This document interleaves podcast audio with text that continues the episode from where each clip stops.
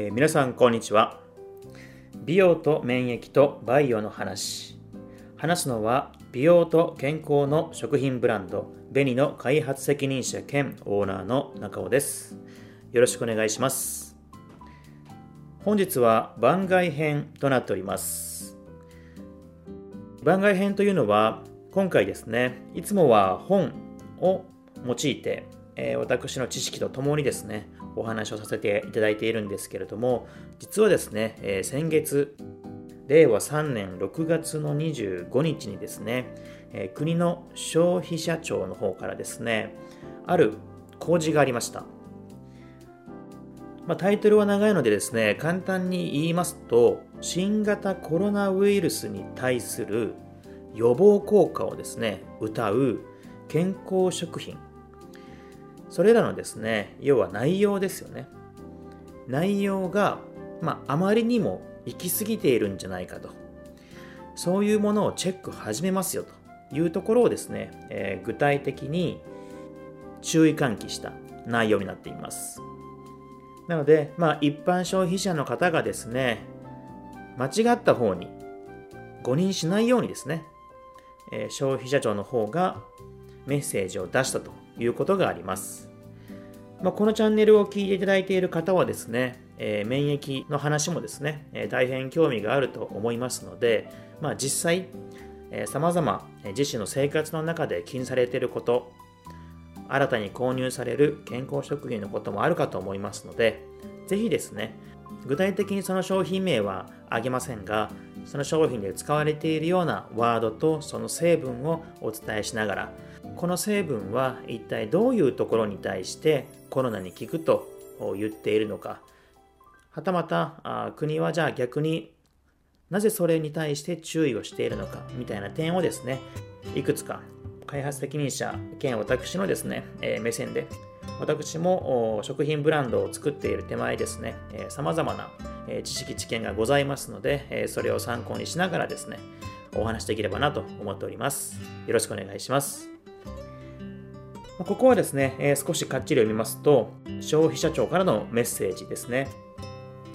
え、今般の新型コロナウイルス感染症の拡大に乗じ、インターネット広告において新型コロナウイルスに対する予防効果を標榜する健康食品に対し、緊急的処置として、景品表示表、有料誤認表示、及び健康増進法、食品の虚偽、古代表示の観点から表示の適正化について改善要請を行うとともに SNS などを通じて一般消費者などへの注意喚起を行いましたと、まあ、こちらが消費者庁の最初のメッセージで書いてあるところです。ではここからですね実際にどういったワードが取り上げられてきたのかというところをお伝えしたいなと思います。まず1点目ですね。実際にこれは表示されていた言葉ですね、広告等でですね。コロナウイルス感染症患者の死因となる重篤な急性呼吸器症候群、肺炎を治すための既存の有効な方法として、ビタミン C の使用は臨床的にも実証。もう一つ、えビタミン C まとめます。1日 3g のビタミン C が新型コロナ予防に効果的。このような表示がされていたということですね。まあ、簡単に言うと、まあ、ビタミン C がコロナウイルスに効果的なんだよと、まあ、予防に効果的なんだよということを謳っていると。まあ、これを注意喚起しているということなんですよね。まあ、確かにビタミン C、昔からよく聞く栄養素名だと思いますね。でまあ、ビタミン C をですね、まあ、こちら、あの一般社団法人オーソモラキュラー栄養医学研究所の記事から、まあ、抜粋するとですね、まあ、ビタミン C 自体は、まあ、こちら皆様もあのご存知の方多いと思いますけれども、まあ、簡単に言うと人間は自分で作ることができないんですよね。犬とかですね、牛はですね、自分でビタミン C は作れるんだけれども、まあ、人や猿やモルモットはビタミン C を自身では作れないので、まあ、健康のために食事からを取る必要がありますよと。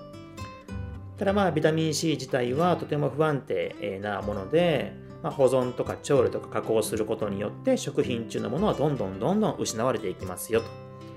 まあ、なので、まあ、レモンとかがですね、あのそういった意味ではすごくいいですよねというのはよく言われていることかなと思います。まあ、簡単に言うとですね、まあ、ビタミン C の働きの中に、まあ、コラーゲンを作るであったりとかですね、あとは、まあ、抗酸化作用もありますよであったりとかですね、さまざ、まな効果があるんですね。で、その中に、例えばビタミン C が失われると、風邪などにかかりやすいであるとか、がんにもなりやすいんですよというところが、こちらの研究所の表記にはございます。ま、逆に捉えるとですね、えー、ビタミン C を取ることによって、ここの免疫を高めるんですよと。なので、えここからですね、え要はコロナにも予防にも効果的なんだよというのをおそらくメーカーは紐付けてるんだろうなと思うんですが、まあ、確かに、えー、とここまでの情報ビタミン C という情報だけでコロナと結びつけるのは確かに大きなですね古代国かもしれないですねと、まあ、今現時点では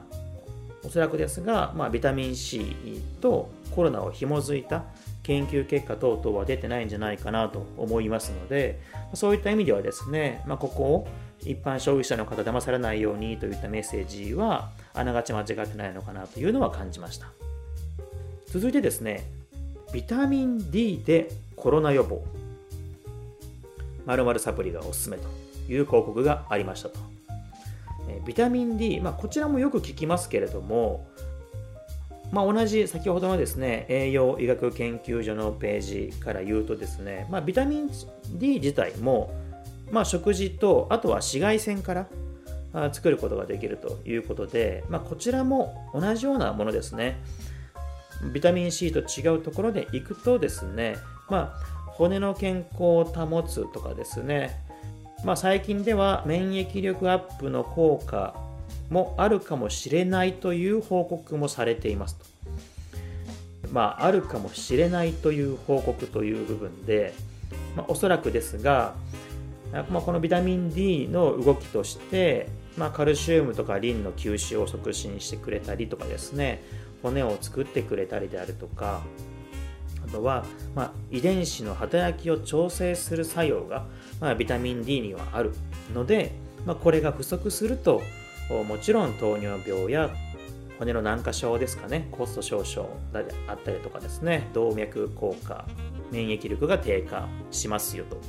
おそらくここから、えーと、紐づいてですねなのでビタミン D を取ることによってコロナを予防というところにつなげて、えー、広告を出しているんだろうなと思いますが、まあ、確かに今あるここの情報だけだとですね、まあ、ビタミン D とコロナを結びつけるというのはあの誤認を招くんじゃないかというところでこれを